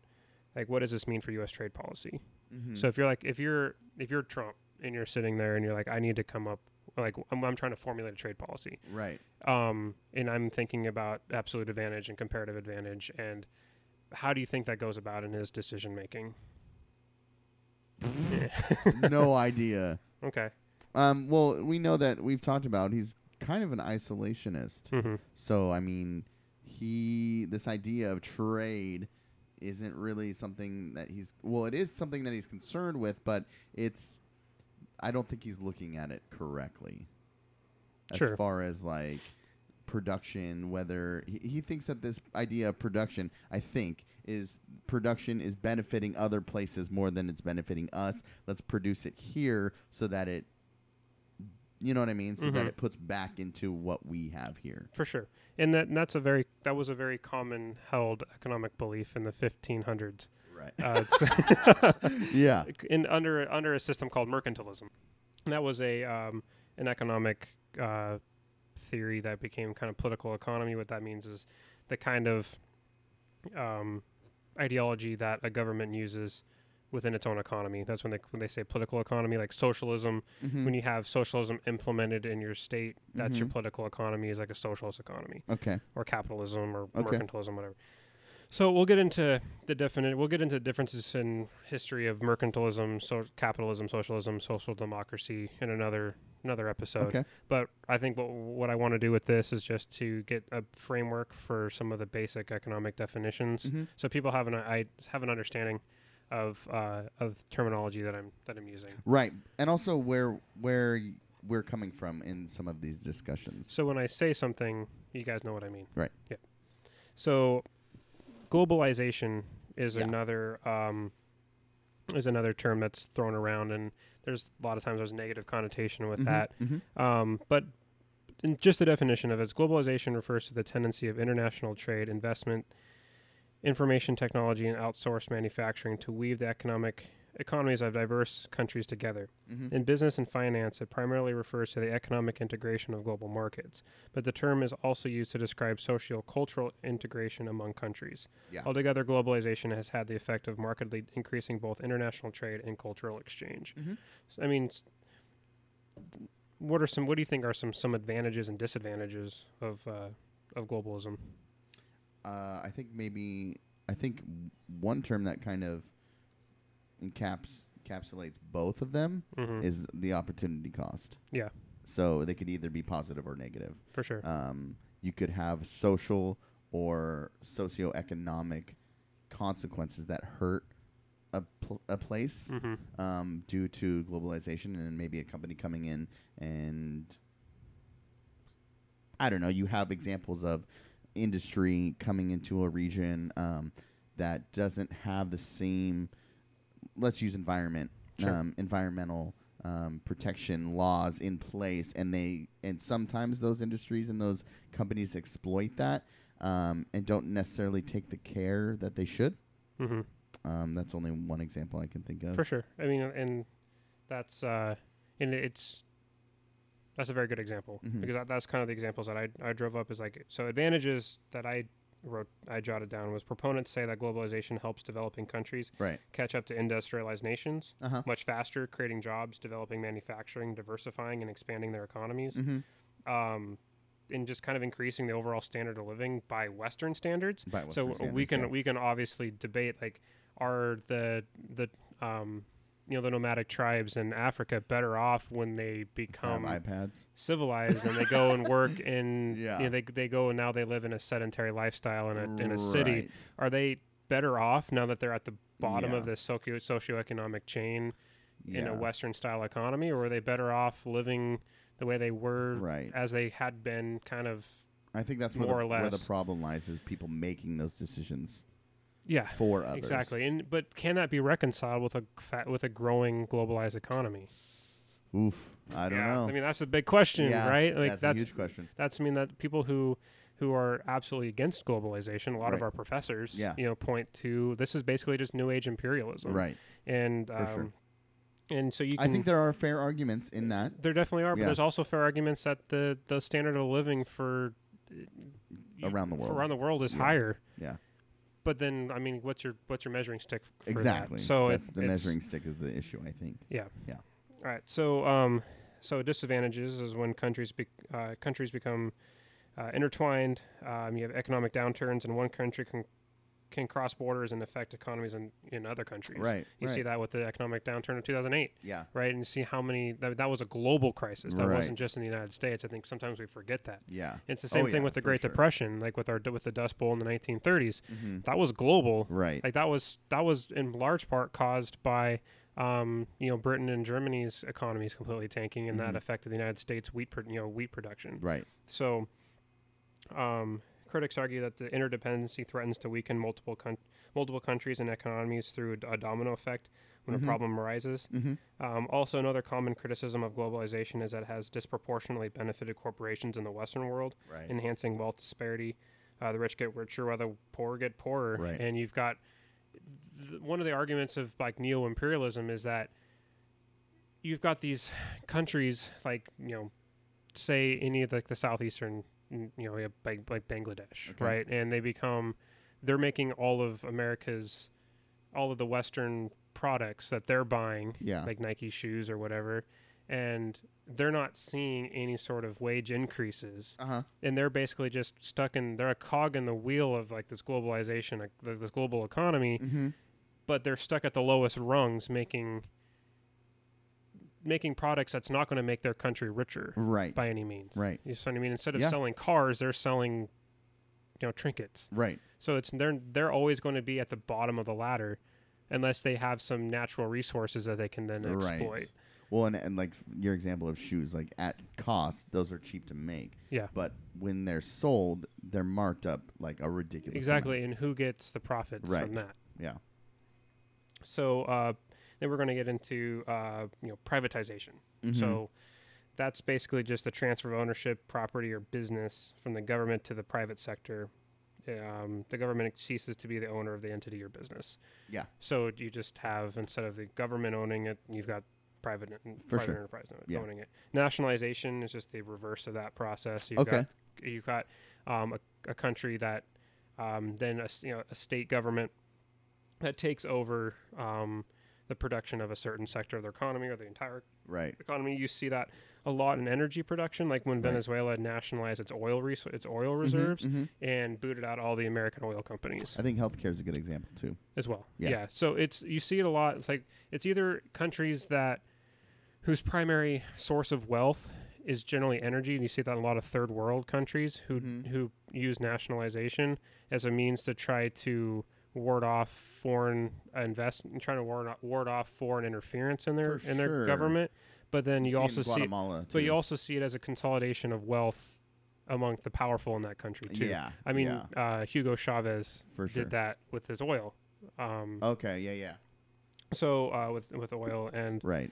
um, you're seeing a lot of ramifications from that. Yeah. So- for sure. So there's obviously you know advantages and disadvantages. Yeah, what are your sure. opportunity costs? And but then you also see nationalization um, in a benevolent way, where you've got a state who's mostly concerned with uh, equity of, of something, right? If you got ru- if you have a running water issue, Mhm. are you going to rely on that to the benevolence and the self interest of a private company, or you, is the state going to step in Right. and and worry about how you're going to get water in an efficient in a in a, in a manner to be able to get to everybody in your, in your nation, Equally. right? Equally, if Mhm. they can't afford to pay for it or not, Right. but you're trying to look out for the betterment of your of your country as a Yeah. whole. Yeah. So- okay. So sometimes uh, for in that efficiency uh, versus equity hmm debate, sometimes the state stepping in on the side of equity Okay. is, is necessary. right. Kind of get what that means. Yeah. That's kind of the fundamental uh, argument of Keynesian economics Uh huh. is that at sometimes the government needs to, does need to step in in a certain way. Uh huh. Maybe not take a maybe not take complete control, but through taxation and the heavy hand of the government can force private ownership to make certain decisions that are not necessarily efficient, Regulated in a way. regulated in a way that not necessarily efficient, but it's equitable. Right. Okay. Okay. okay. All right.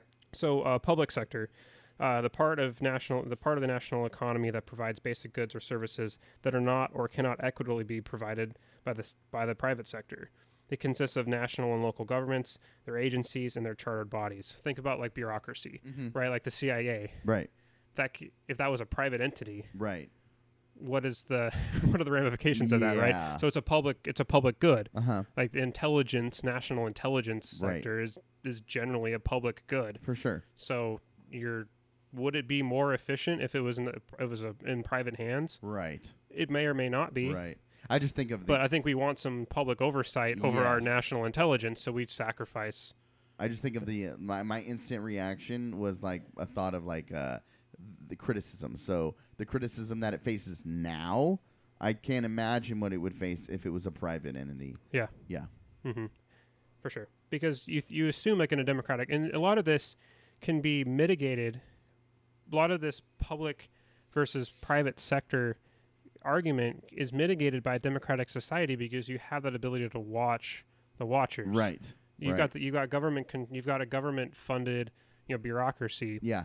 That is handling very sensitive material. Well, through our elected officials and our Mhm. democratic process, we have some check on that. Yes. Whereas if it was a private company, Yeah. how are other than buying their goods or services, Right. how else are we able to curtail certain? We would depend on the government to check them. Which is why you end up with with economies that are, are you know completely mixed. There's not a true. There's never been a true, you know, complete laissez-faire economy. Right. Right. There's never been a true socialist by Yeah. the def true definitions. They're obviously they're most economies are at in some way mixed hmm at different levels of state control versus sure. privatization. Um, so then we get into something that's a more a little more relevant to our times. Maybe not relevant, but just something that's constantly talked about because of the president's use of tariffs is protectionism. Yeah. And uh, the theory, or this is the theory or practice of shielding a company's domestic industries from a foreign com- competition by taxing imports. Okay. Um, who pays those? Who pays that tax? I think is a common misconception. Yes. I think a lot of people think that tariffs is something that the, a foreign nation pays. I'm gonna be honest. I thought that's how it worked. Yeah. Yeah. And John Oliver rightfully pointed out that Yeah. it's, it's actually it's the it's the domestic consumer in your own in Which your own makes country, sense. the importer Yeah. that pays the tax. If you're buying an imported product, you're paying a tax on it. Yeah. So if you're a pri- so if you're a private company and you're having to pay an additional tax to bring a good in, Mm-hmm. that good that price is then going to be transferred on because you guys still got to make your margins. Right. So either the owner of the company takes a hit and has to go to the stockholders and say like I'm not making any adjustments. We're just going to have to do with less. Well, that's not going to fly. Right.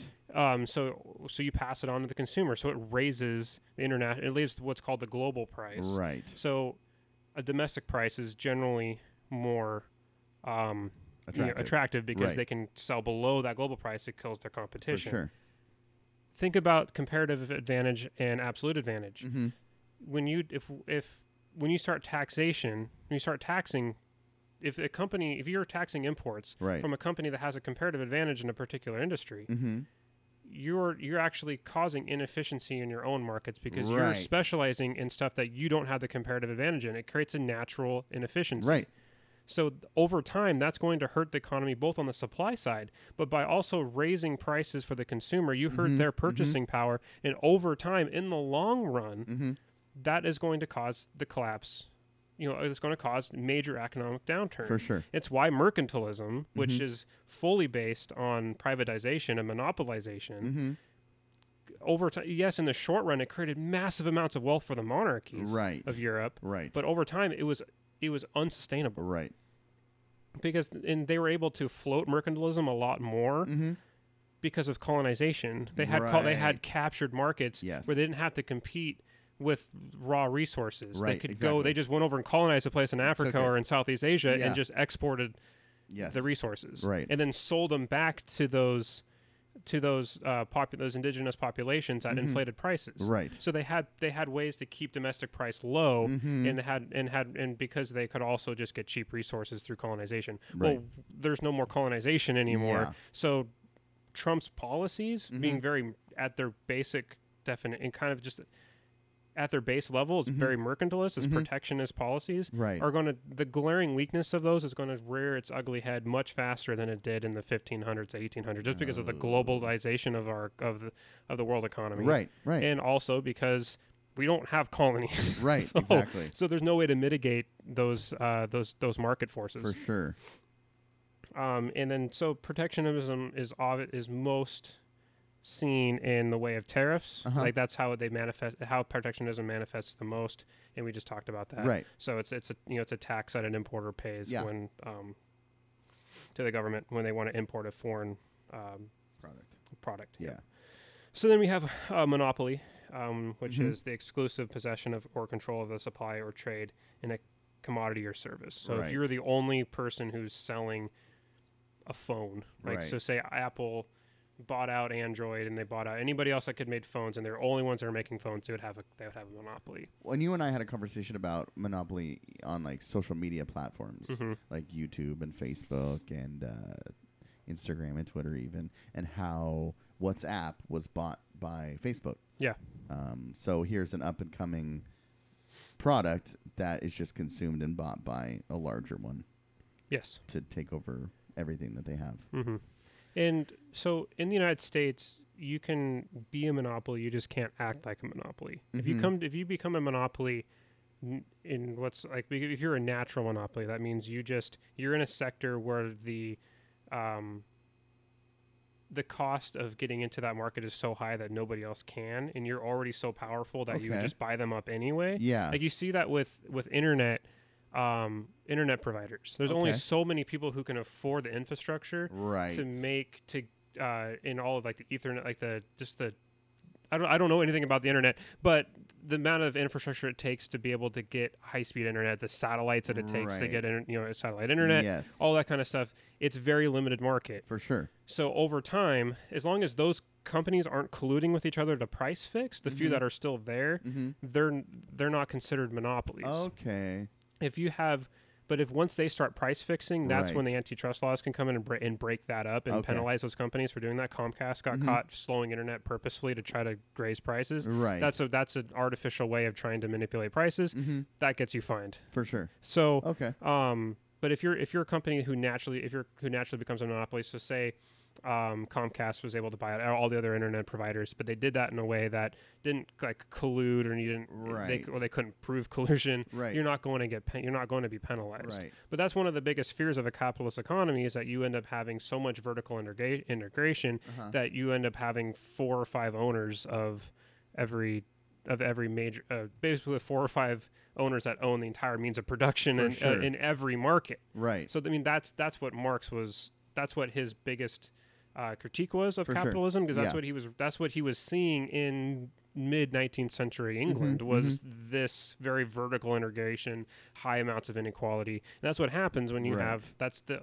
when you have a rampant out of you know when you have market a market economy that is completely laissez-faire, which is why Keynes would then come back and argue, well, in order for so in order for capitalism to survive, you have to have some government regulation. You have to you have to keep you have to keep capitalism in free markets, which is based on competition. You have to be able to keep an environment that allows for competition. right. And as we become a more technical, technologically advanced society, Mm-hmm. the need for keeping true competition in the marketplace is even more important Right. and really can only be effectively done by the heavy hand of the government. hmm I was thinking about like uh, just this uh, in media. You have kind of the same groups kind of owning and controlling things, Mhm. um, and I just think that, that that's an interesting that's an interesting thing that people consume Yes. because it's not a tangible consumption. It's not something that you hold or you have, but people are choosing to use things. You know what I mean? yes. I just think that's interesting.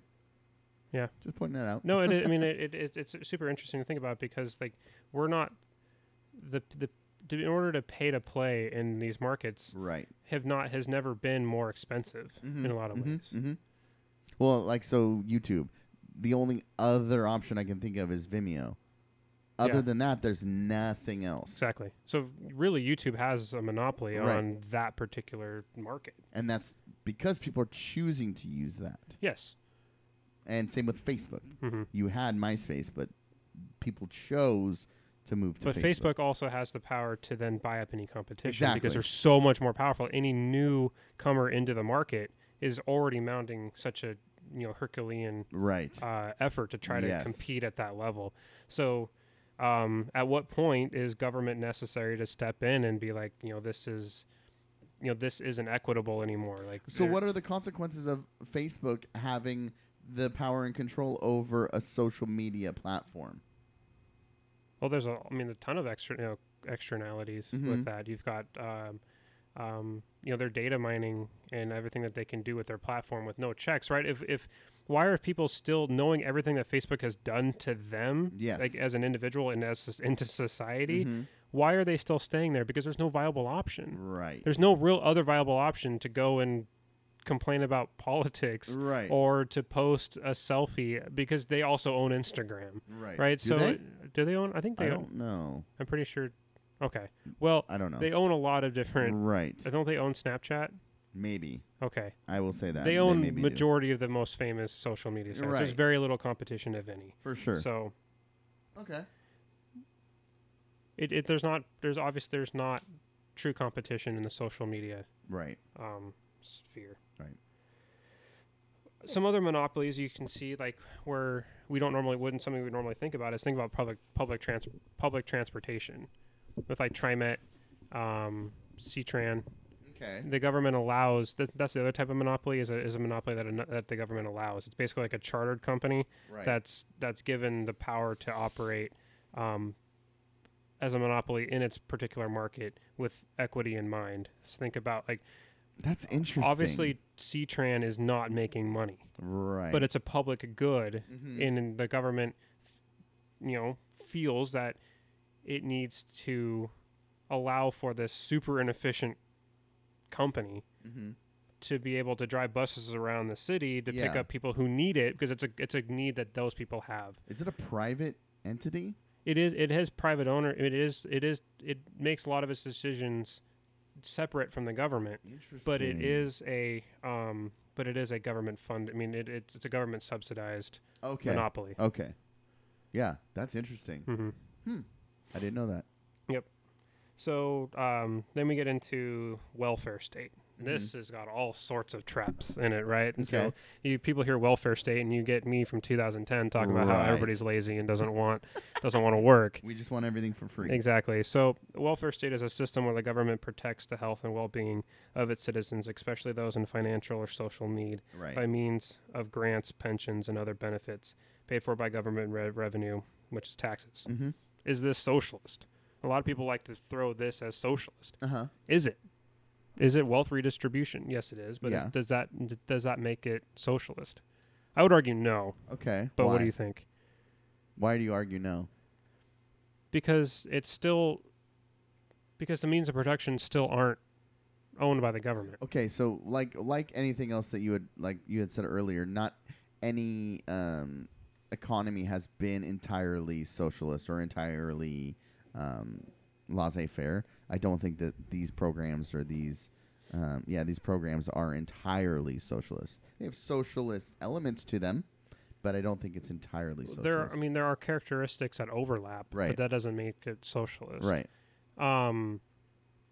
Maybe, maybe it gets termed that way because they are social programs. yeah. You know what I'm Mhm. saying? So people are just like, it's it's it is socialism. Well, they're social programs. Yes. Hmm. Yeah. And even I'm gonna read this here really quick. Yeah. um, something I jotted down that I thought was a really interesting quote. Uh, corporations are creators of the state and therefore must be watched closely by the citizenry due to their propensity to disrupt the spontaneous order. So it's basically saying there's that there is a need for government Mm-hmm. to make sure capitalism doesn't implode upon itself. Right. So that's basically my argument is like so some of these programs Mm-hmm. to to um to not overly punish losers in a in the natural losers in a business cycle. Okay. There's going to be people who techno- technology moves on from their industry and their industry is all of a sudden shut down and they don't have a job anymore. For sure. So what what is there to take care of somebody who did who didn't necessarily do anything to lose their job? It just the economy moved past them. right, like a floppy disk factory. exactly or a candle maker when edison invented the light bulb Right. like what like what is there to keep those people from just completely falling out of society and then you lose the benefit of those people being engaged in society you Yeah. lose their tax revenue you lose everything For sure. so what do you like what so what is appropriate and each each country has their own way of defining what is appropriate and how Mhm. much should be spent on these social programs but i think we can i think most rational people understand that there is a need for the ba- for these um, these social programs at a basic level and how much we want to spend on those is arguable right. but i think trying to completely cut them is is is almost cutting off your own nose to spite your face For sure. in in these attacks by the Trump administration on these two um, to try to undercut these welfare programs Mhm. is just honestly just going to hurt the very people that he's saying he's trying to help. Right. And so that's why I would say it's not socialist because I think um, it's n- it's necessary for capitalism Mm-hmm. to That's interesting. and and, and, and, and, and I think most capitalist theorists that I've read, whether it's Smith or um, some of these other guys that I've read recently, and none of them are arguing that the government has no role necessarily in Yeah. in any of the like at all in the economy. mm-hmm. So yeah, I don't I don't think it, I don't- that's a long-winded answer of saying Right. no. I don't think it's socialist. Well, and I think that the argument you made of industry moving on past something, hmm I think that that is one that gets lost in this argument. I don't think people talk about that enough. It's more specified to like, oh, somebody lost their job and they need a bailout. That's the argument. People aren't thinking about that larger context of like, what if something becomes obsolete and the industry or the society moves on from it? I think that's a very interesting argument that doesn't get made hmm Yeah, I think it's something that needs to be pointed out much more often. for sure. Yeah. So I, I just had a question. Like, uh, I guess just want to make a statement. It's like, when did the modern warf- uh, welfare state begin in the United States? Uh-huh. I mean, uh, 1930s under FDR. Right. Um, is it necessary or does it hurt an economy in the long run? I think I kind of alluded to that, but I mean, what do you think? It's necessary. yeah, I, I would say so too. uh, I've heard some bizarre arguments of kind of alternative alternative motives of why they created it in the 30s um, for just manipulating the the people for whatever That's a reason. Glenn Beck argument. Is it? yeah, that's Okay. something he makes all the time. Interesting. Yeah. So I don't watch Glenn Beck, but I've heard that Mhm. argument made Yeah. somewhere. Um, so, but I think that you, I mean, we read that book. Uh, what is it? The hardest time, or the hardest times?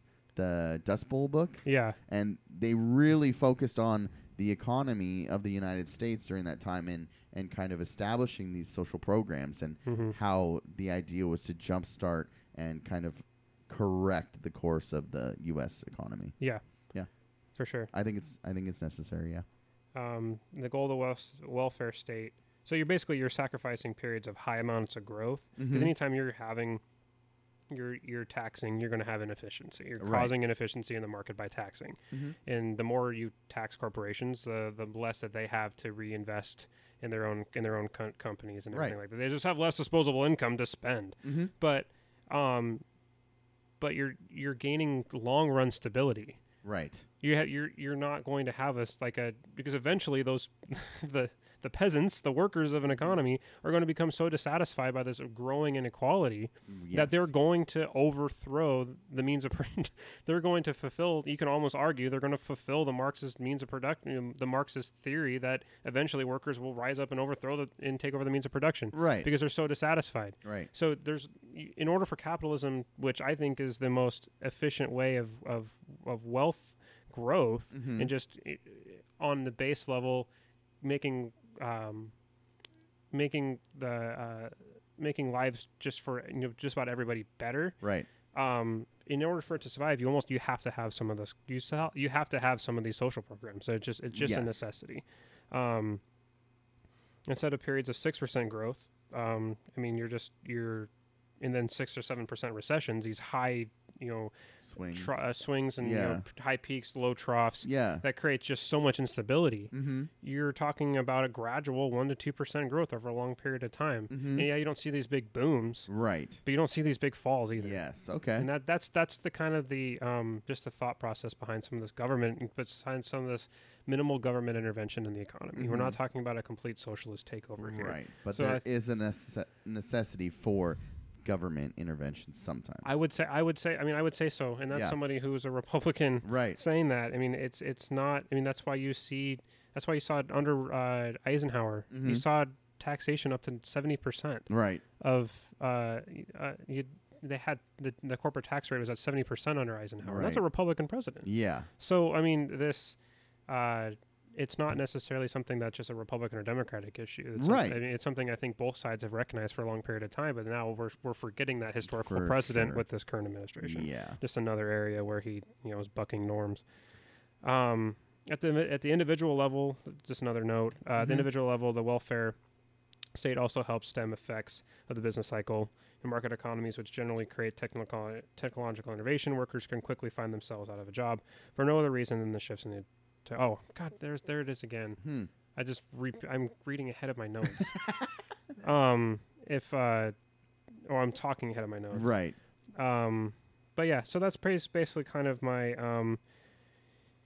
Uh, that's basically just kind of my um, Outline of my outline of it. And, and Yeah. oh, there's another there's another um, part of the welfare state. It's not necessarily like technology gets you out of a job, Right. but if you're like a high skilled artisan, Mhm. right, and you're you really pride yourself in making chairs, Mhm. and in your own little area of, of where you live.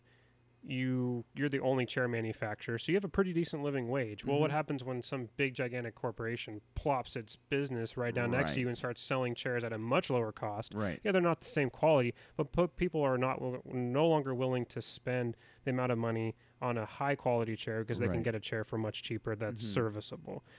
You are now either you're you're either left to try to find another high skill labor job, which is Mhm. becoming increasingly more difficult, Right. or you can go into the low wage working. Right.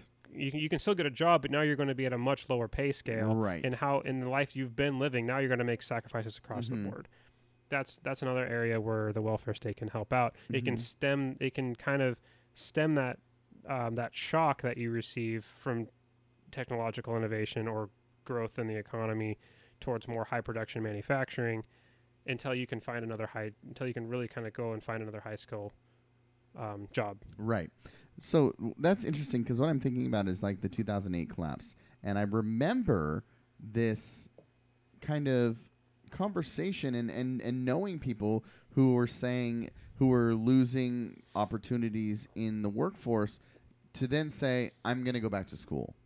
Yeah. And I think that's an interesting uh-huh that's kind of supporting what you're saying. Like, there's no longer opportunities here, so now they're going to get an education to hopefully move into a different market or or different occupation. Yeah, exactly. And then keep uh, keeping their same level of livelihood. Right. Yeah. Interesting. Because I remember that I, I think there was quite a big push of people going back to school after that. It's retra- It's retrainment. Right. You just have to have retrainment in an economy. Mm-hmm. In a, in a capitalist economy, you just have to have people who are constantly, um, because they're going to be constantly moving jobs Right. as markets fluctuate. Yeah, for sure. So Interesting. it's it, it is. I think at the end of the day, it just it, it is. We just keep harping on this, but it it is necessary. So when when people are talking about, um, you know, should you know, th- we can get into normative arguments like should should college be free or should Right. um, that's not what we're talking about here. Like, Yeah. but we're just talking at the base level, the base Mhm. definitions of what Mhm. the welfare state is. For sure. Not trying to get into any normative statements about Right. it. Is it or it, it's not socialist? That's what I'm trying to point out. Is Mhm. like this isn't some like government conspiracy takeover to all of a sudden like make us all like subjects of the state. Like that's, th- Yeah. these. There's so much that gets attributed to these definitions that's just not part of it or doesn't have I to agree. be part of it I agree. and we can have these programs that you know with we need calling them socialist completely undercuts the importance of them Right. or undercuts what the ideology is behind that welfare state like Why do you say that? Why do you say that it undercuts it? because there's such because socialism we talked about this last episode socialism is just a non-starter in the american political Okay. like culture right. as soon as you say something socialist it's dead to like 50% Right. whether it is or isn't they're not willing willing to listen because they don't want to be branded socialist Okay, but then you could argue that those um, labeling those things socialist to some could be a tactic to end them. That too Yeah, sure I'm yeah. just thinking out Yeah. loud. But yeah, either not get them off the ground or completely end them. right, Yeah. right, Even though the people that they're gonna, even though the people that they have to convince that they're socialist, right. by doing away with those are the Mhm. ones that are going to be more like disproportionately affected. For sure. Yeah. Democracy. Participate. yeah. Uh, there's another. There's another quote um, here that uh, capitalism. Uh, capitalism is a uh, is a is a necessary condition for other freedoms in a uh, in a in a in a society. Mm-hmm. but it's not in and of itself a, a, a sufficient condition. That means like capitalism by itself Mm-hmm. can't um, give you all can't spread freedom to the entire society. Right. But in order for a society to be free, it needs to have indi- individuals need to have their own economic choice. Interesting. In order for to be in order to have the most amount of freedom in a country, Right. you have to have your own economic choices, which just is not available in a command economy. Right. That's my fundamental one of my fundamental disagreements with socialism. Mhm, s- is that individuals should have the means to allocate the resources in ways that they see fit in their own choices For and their sure. own preferences. For sure. And capitalism allows the, is the is the best vehicle that we have available at the moment until Mhm. something else comes along Right. for that to happen. Okay. I think that's fair. Yeah. All right, dude. Well, I think that that was super helpful, not just for me, but hopefully for our listeners. Because, like I said, I've never taken an economics class, and a lot of these terms I hear, I maybe have a broad, general idea of what it is, but also, like I've said, I had a misunderstanding of some of those terms. Okay. So I think that that's I think that's helpful, and I appreciate you sharing that. Well, I'm glad I could be of assistance in some way. Yeah, for sure. Um, all right. Well, thank you, Jake. This has been fun. Um, do you have anything else you want to add? Nope, I think we're good. All right, guys. As always, thank you for listening. Uh, follow us on social media Instagram, Twitter, and Facebook. Yes. yes. And again, as always, thank you for listening. Um, have a good week. Thank you so much. Bye. Bye.